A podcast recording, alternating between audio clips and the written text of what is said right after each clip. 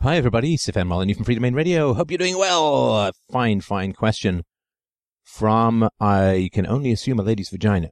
She writes, In a potential mate, if he has all the fine, upstanding moral and mutual qualities, but I don't feel any chemistry for him, while not a deal breaker, is attraction an important ingredient in a potential mate? I appreciate the question. It's a very important question. You know, one of the most important questions around. And uh, I appreciate the candor. And uh, if I could strike chemistry from the equation of interaction, I would. But sadly, it's not up to me. You know, Socrates, when I think he was talking to Alcibiades, and he was uh, he was talking quite a bit about how he welcomed the the the loss of sexual attraction that occurred, or sexual drive that occurred for him in his old age. And he referred to it as a sort of a, being freed from a demon. And, uh, again, I, I have, I have no problem with sexual lust and desire and all wonderful things. And sex is like almost, well, it's more than a compensation for taxes. But it is important when thinking in terms of sexuality to remember what it's for. What is it for? It's for making babies. Right? It is not a mere recreational device, but a lever from which semen and eggs crank out the next generation. So I'm going to make the assumption that you are a woman of childbearing age. Fertility now. And then the question is, who gets to choose your mate? Does your chemistry get to choose your mate? No. No. Because that's not what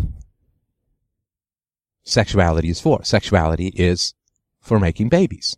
And, you know, there's the bonding and the, all of that that happens, uh, which is also really problematic for a lot of people. I think particularly men uh, men bond over sex in, in pretty significant ways. I, I know women do too. I, I can't speak to that in, in but a man who has sex, uh, basically is, uh, drilling a hole to put his heart in. And the degree of attachment that men have with regards to sex, and women too, of course, is pretty significant. And, uh, you know, wherever you throw your genitals, there will your heart in general, if you have one, follow. And so be careful where you throw them. And who gets to choose your mate? Well, the key word is mate, right? Mate is, is not for you. Uh, mate is for the children. Mate is for the children. So to me, it's sort of like you, you go into a car dealership, right? And let's say you have four children. You go into a car dealership because you need a car. You have four children. Now, your chemistry says sports car, right? I mean, ah, right? Little red Corvette being a substitute. Yes, let us have it. That's what you want to drive around in because more fun. Nobody's chemistry says minivan for the win minivan, minivan for the cool, for the lulls, you name it, right? You, you, and so who, who is choosing the car? Well, the cha- the car is chosen. It's for the children. It's for the kids. The children choose the car. Uh, uh, likewise, what do you, uh, where do you live? Well, if you're a single guy and you've got any kind of money, you probably have a pretty tidy little condo or apartment somewhere downtown where the action is. But if you have four children, who fundamentally chooses where you live? Where do you live? Yeah, where do you live? Well, it's going to be in a place which is going to be more suitable for four children than a bachelor apartment. Um, not quite as direct, but still fairly important you may not love your job always, right? Happens to the best of us. you may not, but why do you go to work if you have four kids? Well, a lot of it has to do with the fact that you have four kids who probably are fairly big fans of food and shelter. Um, so when you think if you have kids, then your life decisions are are dictated by. Trust me, I'm telling you, your life decisions are dictated by your your kids. Now you only have kids because you had a mate. And so you choose your mate based upon who do your children want.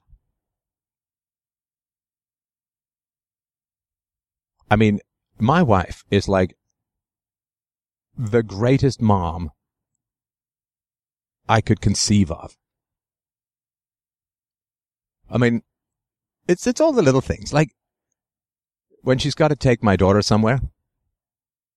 It's cold, right? It's winter in Canada. Today, minus 20. So she takes a blanket and she puts it on a little heating vent so it warms up.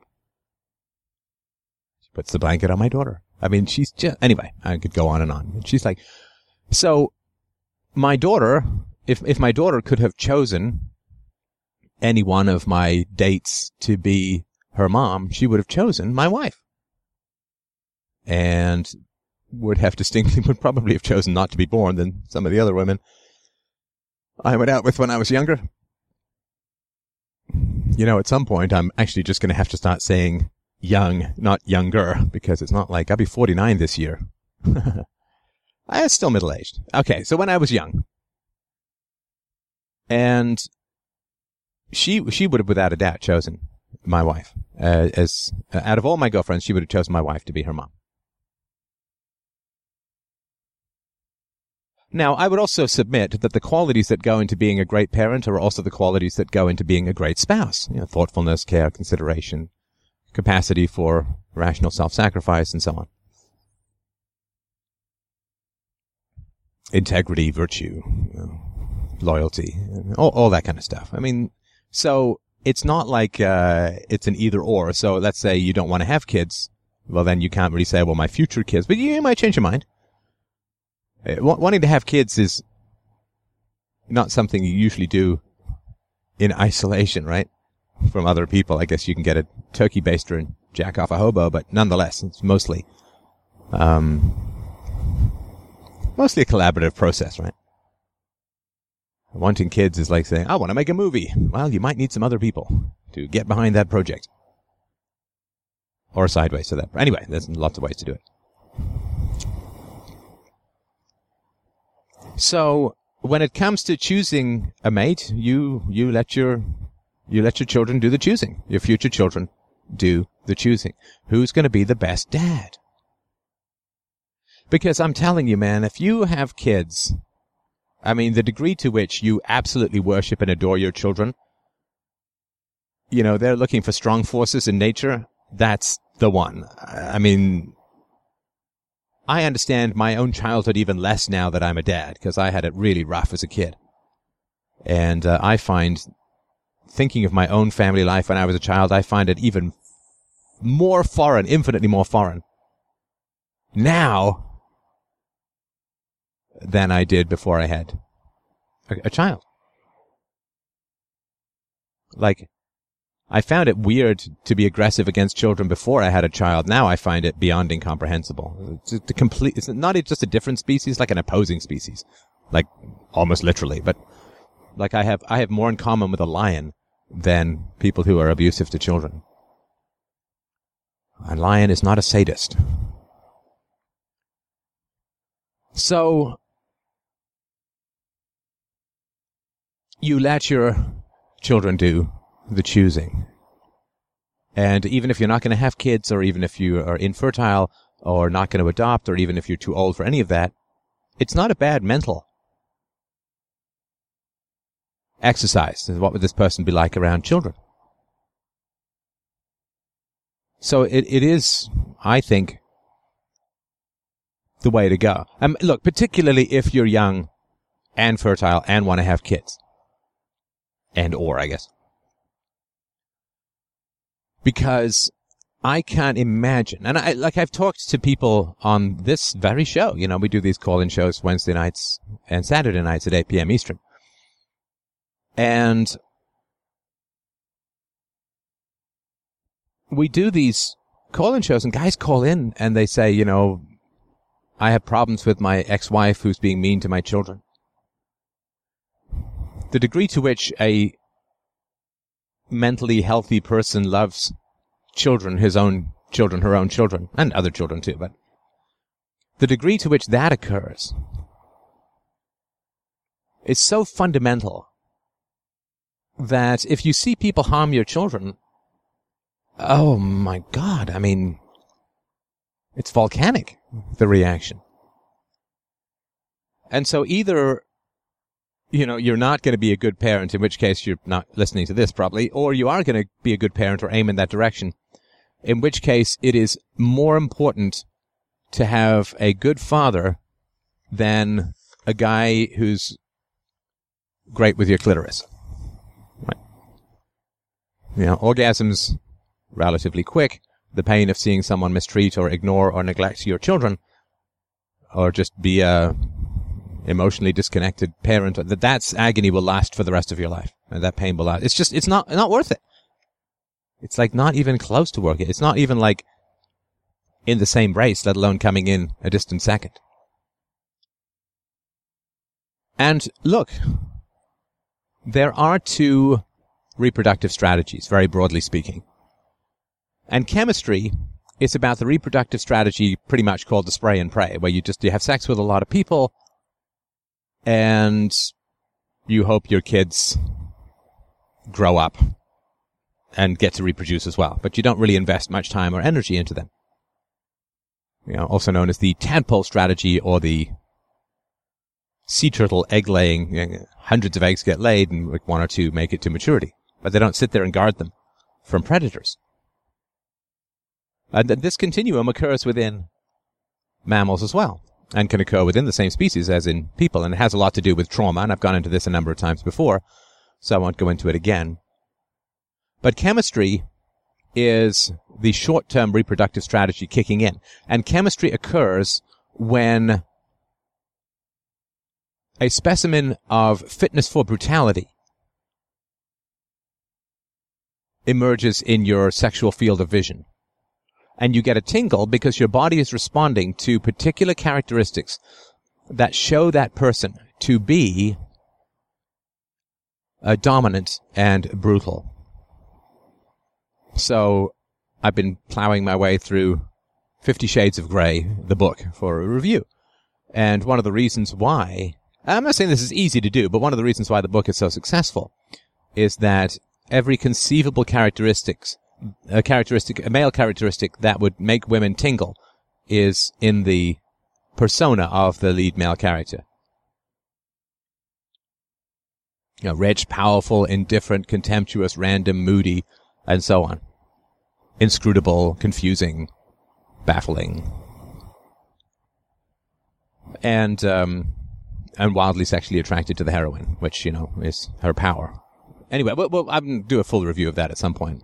Get round to strip mining the last respect I have for the English language to to get through to the end.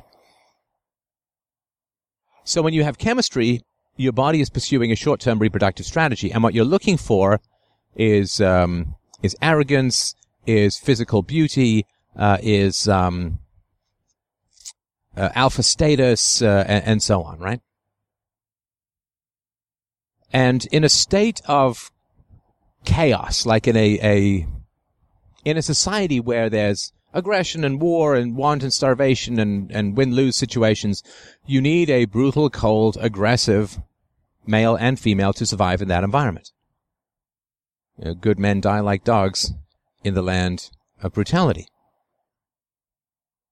And so if you mate with a milquetoast in a time of war, if you mate with a wimp in a time of brutality, your children aren't going to work out very well. They're just not. They're going to be enslaved, exploited, and so on.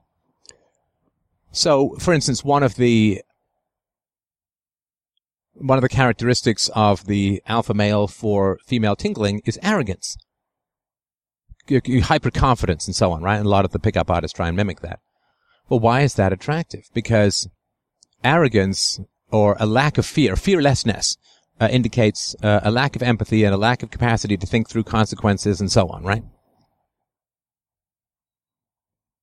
All of which, you know, a lack of fear in a time of war and a desire to dominate others is that's who's going to get resources for the, the, babies, right? You want to mate with the alpha so that the alpha gets enslaves the betas and the omegas and the zetas and all that, and then can give you uh, and your children all the resources you need. Whereas if you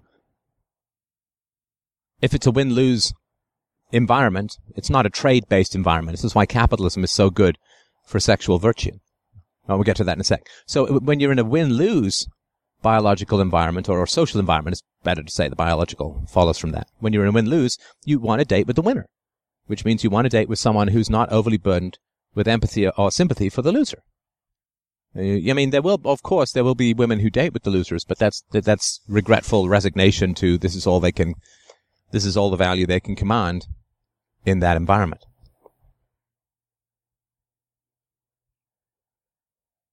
So, the characteristics that make you tingle, the characteristics that give you that physiological or physical response, which is lust,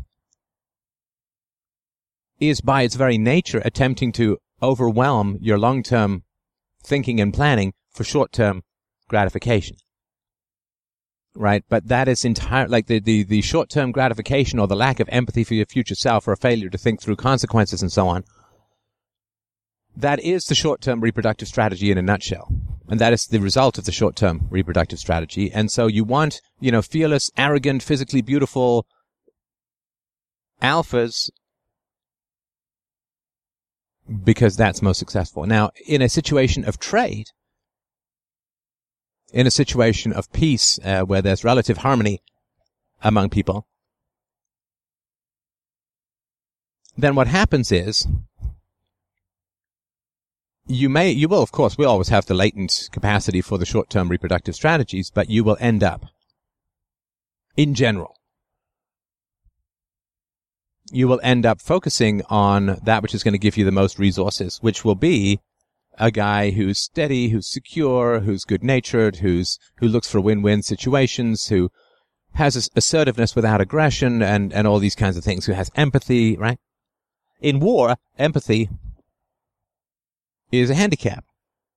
In the free market, empathy has significant positives. Right? So, so, because the relations are voluntary. So in the free market, having empathy for the needs of your customers is very important. In wartime, having empathy for the needs of your enemies, which is to kill you and not get killed themselves, is crippling, right? And get you killed.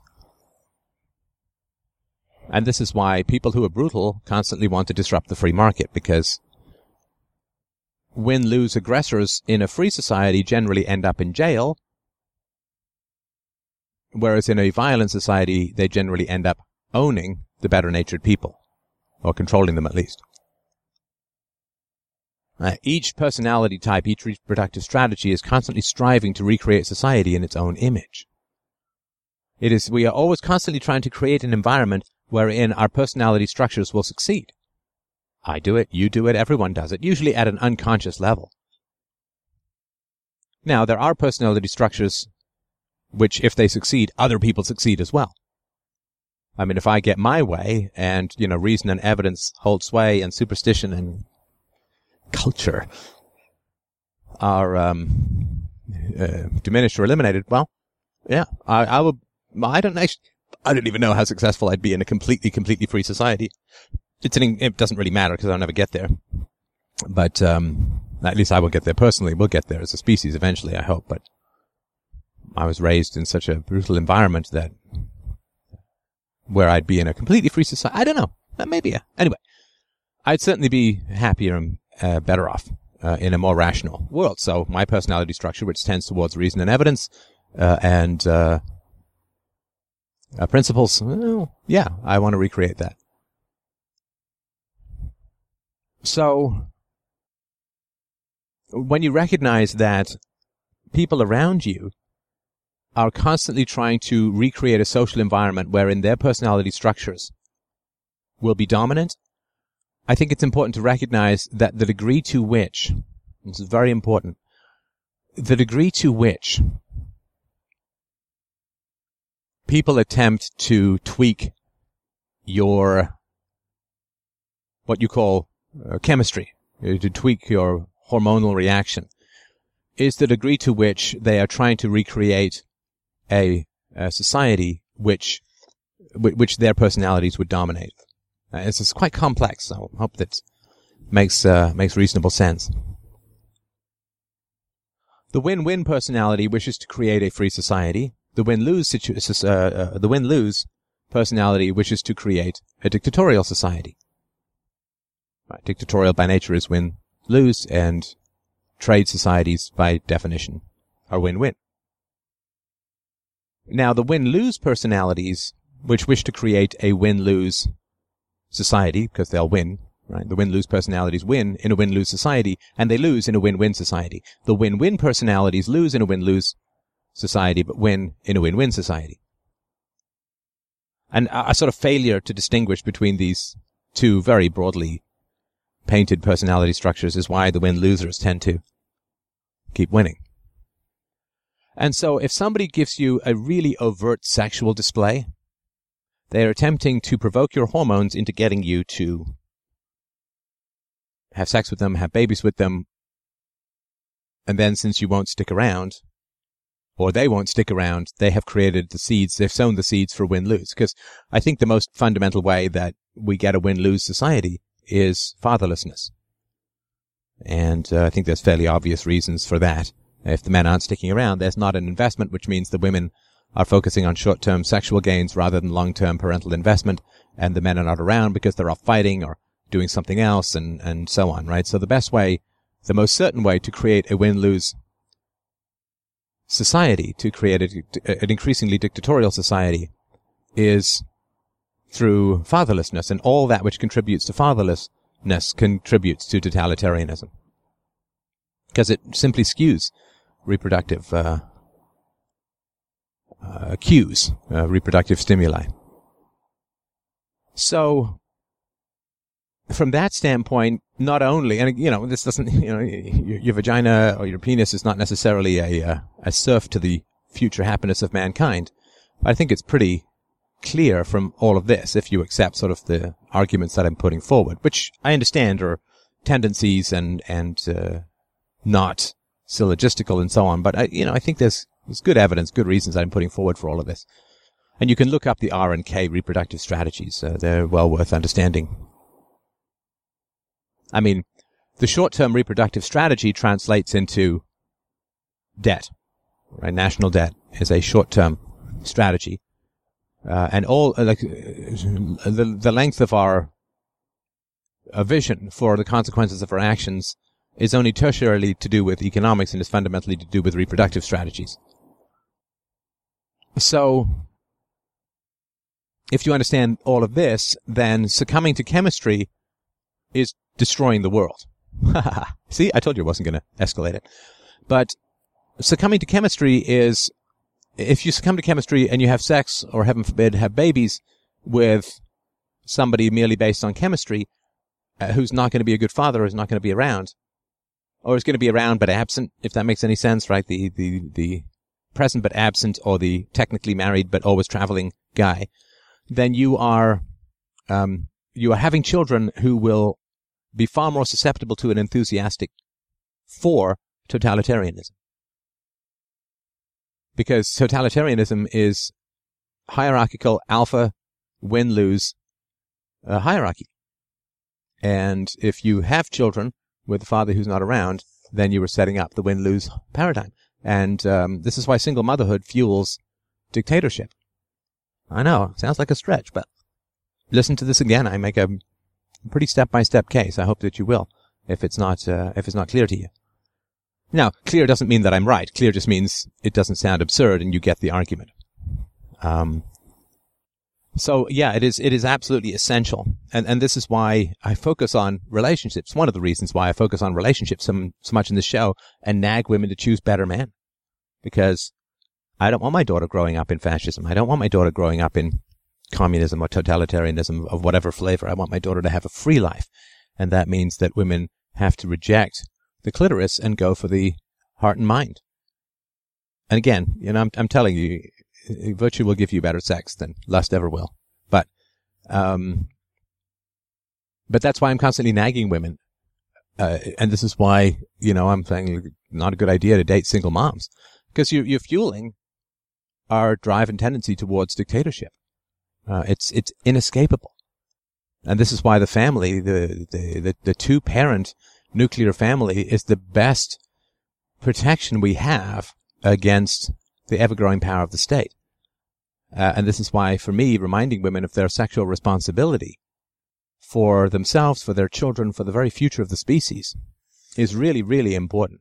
You know, men have been nagged forever to make sacrifices for the sake of king and country and war and, and work and stress and blah, blah, blah.